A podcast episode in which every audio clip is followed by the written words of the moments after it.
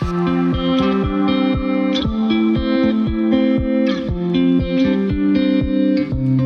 んにちは、山形達也です。今回はフェミニンリーダーシップ、新世界創造のマスターキーっていうテーマでお送りしていきます。まあ、というのもね、これを話そうと、えー、思ったきっかけなんですけども、まあ、あの僕の仕事っていうのが、まあ、心、体、魂をね、え、扱う心理カウン、えー、心理カウンセラーさんだったり、え、心理セラピストさん、それからヒーラーさん、ね、えヨガティーチャーさんなどね、主にね、えー、女性の起業家の方々を、えー、サポートしてるんですけども、まあ、サポートしている場でね、マスタークラスっていうね、僕のコミュニティで、まあ、ちょっとね、えー、冗談僕、え話したことがあったんですけども、あのそれが何かっていうと、大分県にですね、え高崎山っていうのがあってですね、高崎山自然動物園っていうところがありまして、そこで、え開園以来初のね、えメス、メスボスが誕生したんですね。その動物園では、えー、もう70年かな ?70 年以上かな？えー、開園してたんですけども、70年くらいね、ずっと、えー、オスのね、えー、ボスが、えー、引っ張ってきたんですけども、えー、18代目ですね。今年になって18代目のトップに、えー、メスのね、えー、ボスが誕生したらしいんですね。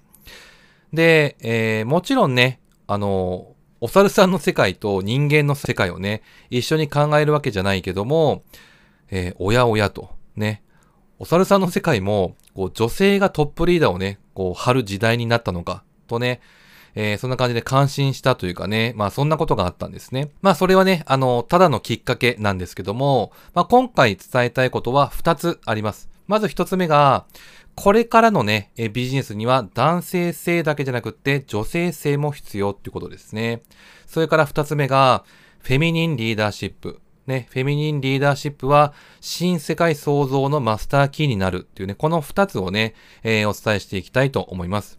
まあ、あの、本題に入る前にですね、より理解してもらうために、フェミニンリーダーシップとは何かについてね、先にお伝えすると、フェミニンリーダーシップっていうのは、内なる健全な女性性と健全な男性性がこう統合されている、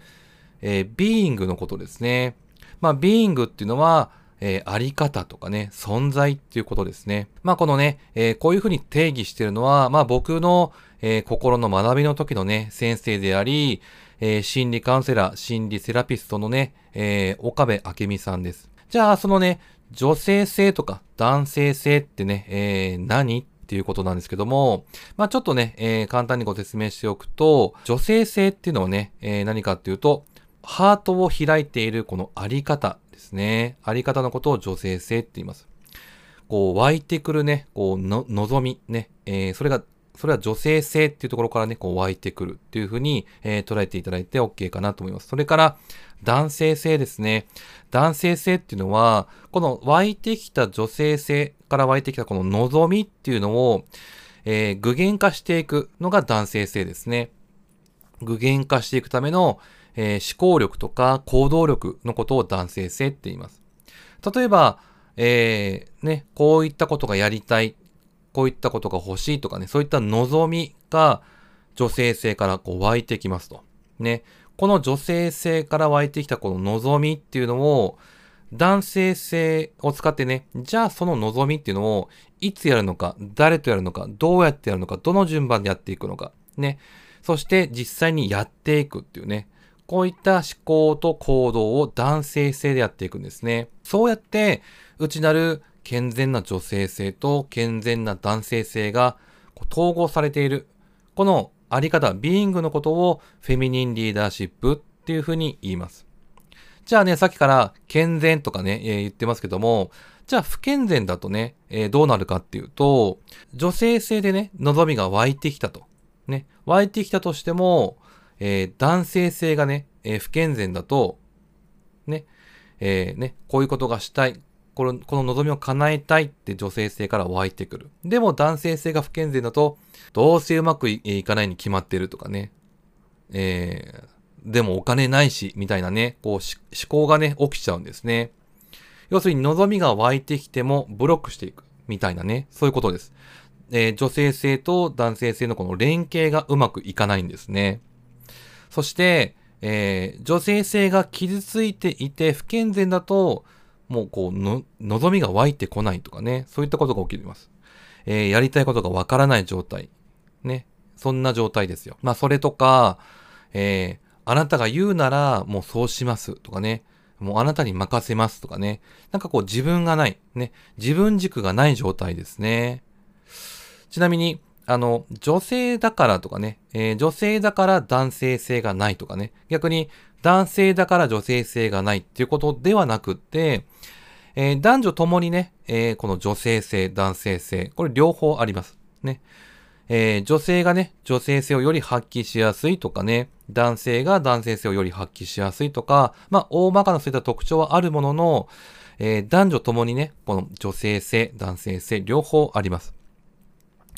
で、このフェミニンリーダーシップっていうこの言葉なんですけども、これ知ったきっかけは、先ほども言った、えー、岡部明美さんがきっかけだったんですね。僕は、えー、心のね、えー、ことを、え、岡部さんのもとで、え、学んだんですけども、岡部さんが、え、まあブログでね、え、フェミニンリーダーシップについて書かれていたんですけども、その記事で僕は、えー、この言葉を知りました。まあ本当にね、あの、共感することばっかりだったし、あの、衝撃を受けましたね。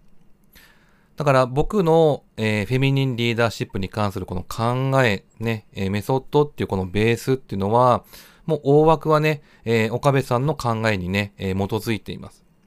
まあ他にもね、えー、フェミニンリーダーシップっていう言葉を使ってる方っていないかなっていうふうに調べたら、あの、マリリン・ローデンさんっていう方がいらっしゃったんですね。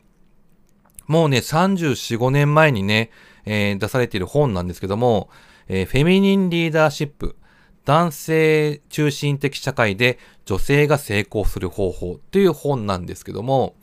あの、どちらかというと、女性が社会進出していくためにはどうすればいいかといった内容の本だったんですね。まあ僕もこうパラパラと読んでみたんですけども、こう女性性とか男性性とかっていう話ではなかったんですね。まあそういった言葉は使われてなかったんですけども、まあでも、えー、約35年前ですか。35、6年前ですかね。えー、女性がね、成功する方法っていうことをこう主張されているってね。やっぱりこう、当時から言ったその、先見性、先見性があって、画期的だったと思うんですね。まあ思うんですけど、まあ今の時代で言うね、フェミニンリーダーシップっていうのは、うん、どちらかといえば、その、肉体的性別のね、あの、女はこうあるべき、これからの時代こうあるべきとか、なんかそういったところじゃなくって、なんていうのかな、えー、女性の時代とかね、えー、女性の社会進出の、するためにとか、女性のリーダーシップとかっていうね、えー、そういう単純な、あのー、意味合いじゃないと、あの、僕は思ってます。じゃあそれがどういうことかっていうと、じゃあね、ちょっとね、えー、本題に入っていきましょう。まあ言いたいこと二つっていう、えー、冒頭で言いましたけども、その一つ目ですね。これからのビジネスには男性性だけではなくって女性性も必要だっていうことですね。これなんでかっていうと、男性のビジネスのやり方では女性は疲弊してしまうんですね。えー、僕のね、えー、ビジネスコンサルのクライアントさんは、まあ今はね、えー、100%女性なんですけども、ビジネスは人のお役に立ちながら、自分もお客様も、このお互いがね、豊かになっていくべきものだとね、えー、僕は思ってるんですね。でも、えー、僕のクライアントさんの多くがね、えー、ビジネスは大変なものだってね、感じてる印象が以前あったんですね。そういうことがありました。そして、成果が出なくてね、自信を失ったり、一度成果が出たとしても、それを続けていくことにすごく苦労している、えー、クライアントさんが、まあ結構いらっしゃった時期があったんですね。まあそこでね、こう、ヒアリングというか皆さんにね、直接お話を伺っていくと、なんかこう、仕事のね、たくさんあるタスクっていうのを、タスクをこう、こなしていくのが楽しくないとかね、えー、ビジネスだからこう、売上目標とか立てるじゃないですか。売上目標を立てたとしても、達成しなきゃって思うと、なんかこう、萎えちゃうとかね、立てた目標を達成できない私ってビジネスに向いていないとかね。集客できて稼ぐことが、えー、もうね、えー、できたけども、集客できて稼ぐこともできたけど、これを続けなきゃいけないって思うと、なんかね、こうワクワクしない。そういった声をね、聞くことができたんです。まあ、つまり、ビジネスが軌道に乗った、乗らないっていうのは関係なく、ビジネス自体がね、女性にとって難しくって大変で、ときめくものじゃないんだなって感じました。この時ね、正直悔しかったんです。なんでかっていうと、ビジネスをね、えー、教えて、売り上げが上がれば、みんなハッピーになれるって僕は思っていったからです。そこからね、僕の探求が始まります。どうすればこの女性のね、えー、起業家、ね、えー、いわゆる一人起業家の方が、方々が、楽しくね、えー、お仕事が継続できて、元気にハッピーで、ね、こう、人のお役に立って安堵しながら、長くね、ビジネスをやっていけるのか。こういったことをどうすればいいのかなってこう考えていくと、まずね、明確に分かったことが一つあります。それは、そもそも、まあ、主流というかね、今主流となっているビジネス、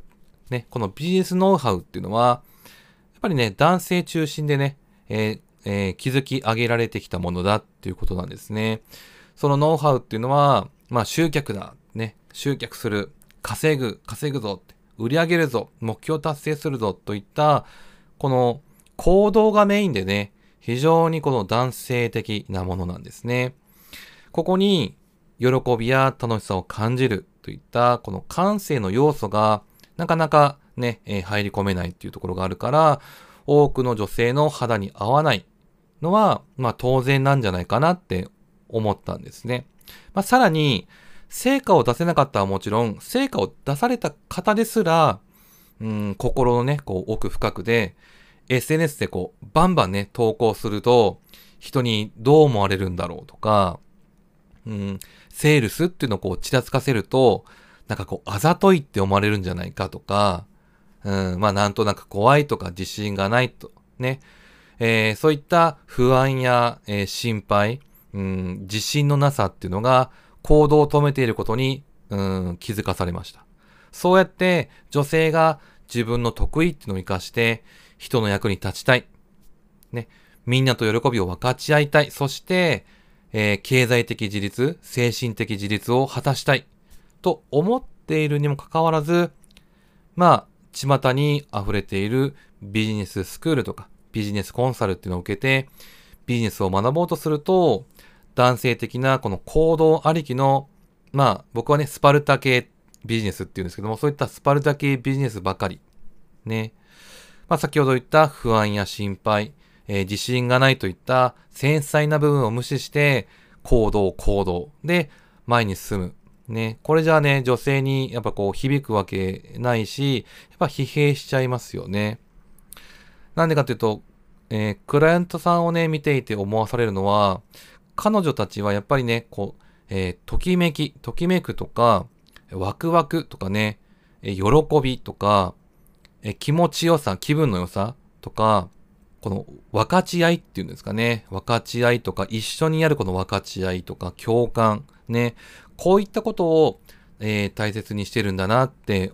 思うんですね。まさにここが女性性の部分ですよね。だから男性的なそういった、まあ、行動力とか、えー、分析とかね、えー、なんだ、競争っていうんですかね、えー、そういった、えこれまでのね、えビジネスのあり方、やり方だけではかなり厳しいです。え実は、え僕自身もね、そういった場でビジネスをね、もちろん学んできた経験もあるんですけど、まあね、苦手だったんですよ。男性では、えー、珍しいタイプかもしれませんが、僕は超苦手でした。挨拶代わりにですね、リスト何件行きました？とかね。私1週間でインスタの、えー、フォロワー1週間でね、えー、1000増えました？とかね。えー、なんかね、周りはそんな会話ばっかりだったんですね。あの、もちろん、えー、ビジネスをね、学びに、えー、来てるわけだから、当然そういう会話になるし、大切だってね、わかる、わかるんですよ。わかってるんですよ。でも、でもなんですよ。でもっていうところなんですね。でもなんかね、えー、嫌いだったんですね、僕も。えー、僕は、えー、どちらかっていうと、こう、どんな思いで今のビジネスをされているんですか？とか、なんでその仕事をね、え、するようになったんですか？とかね、そういう思いとか、え、ビジョン、こういったところを共有し合う方が、えー、好きだったんですね。えー、そういった僕の経験も踏まえて、これまでのね、えー、男性的なビジネスノウハウのこの核をね、残しつつ、女性たちがときめきやワクワクを感じながら、この喜びの中でね、自分のやりたい、自立したい、これをね、実現することができるメソッドをね、開発するに至ったんですけど、まあそれがね、ハートチューニングメソッドっていうんですけども、この男性性のね、えー、この思考力、行動力、ね、えー、こういった、えー、やり方、やっていくっていうね、このやり方だけではなくって、女性性のこのハートから生まれてくるね、えー、この想像力、ね、えー、この決める力とでも言いましょうかね。そういったもの、ね、こういった女性性のね、えー、パワー、これを活かしたビジネスにおける女性のためのこのやり方とあり方のメソッド。この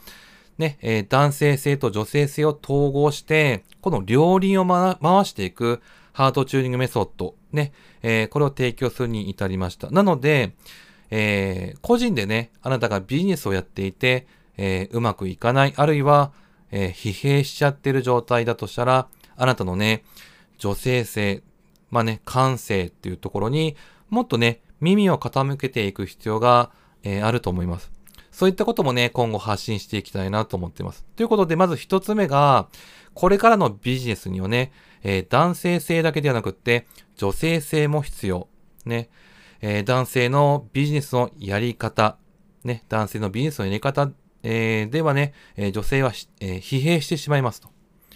これからのビジネスには男性性だけではなく、女性性も統合させていく必要があります。要するに、フェミニンリーダーシップが発揮できる方が、これからね、必要になってくるんだと思っています。そして今日お伝えしていきたい二つ目ですね。二つ目が、フェミニンリーダーシップっていうのは、新世界創造のマスターキーになるっていうことですね。これなぜならば、この昨年から続くね、このコロナパンデミックの中、世界のね、女性リーダーが活躍しているからです。ね。まあね、えー、昨年ね、えー、コロナパンデミックの中、ね、えー、世界のね、え女性リーダーが、え活躍しました。特に、えフィンランドのね、えサンナ・マリン首相をね、えちょっとピックアップしたいなと思うんですけども、彼女は27歳で、え政治の世界にね、進出して、世界最年少でね、首相になった方なんですね。で、まあ、いわゆるマリン内閣ですね。マリン内閣は発足当時、えー、19人のうち12人、なんと12人が、えー、女性閣僚だったんですね。さらに、えー、35歳以下のね、えー、閣僚も、えー、4人いました。ね。女性だけっていうことじゃなくて、えー、若いエネルギーというかね、この力っていうところも、えー、必要だっていうところで起用していったんですね。まあその連立政、えー、フィンランド連立政権が5党ね、えー、あるんですけども、その党首、それぞれの党首は、えー、全員女性です。全員女性となって、で、えー、と、マリン首相ね、えー、ご自身も含む、えー、4人、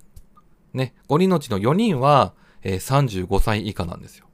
ね。そうやって女性が率いるね、えー、リーダーシップを発揮していく内閣っていうのを作り上げた方なんですね。もちろんコロナ、ね、コロナでも的確なね、リーダーシップを発揮されました。えー、いち早く緊急事態宣言、えー、非常事態、えー、宣言っていうんですかね、を発令して、えー、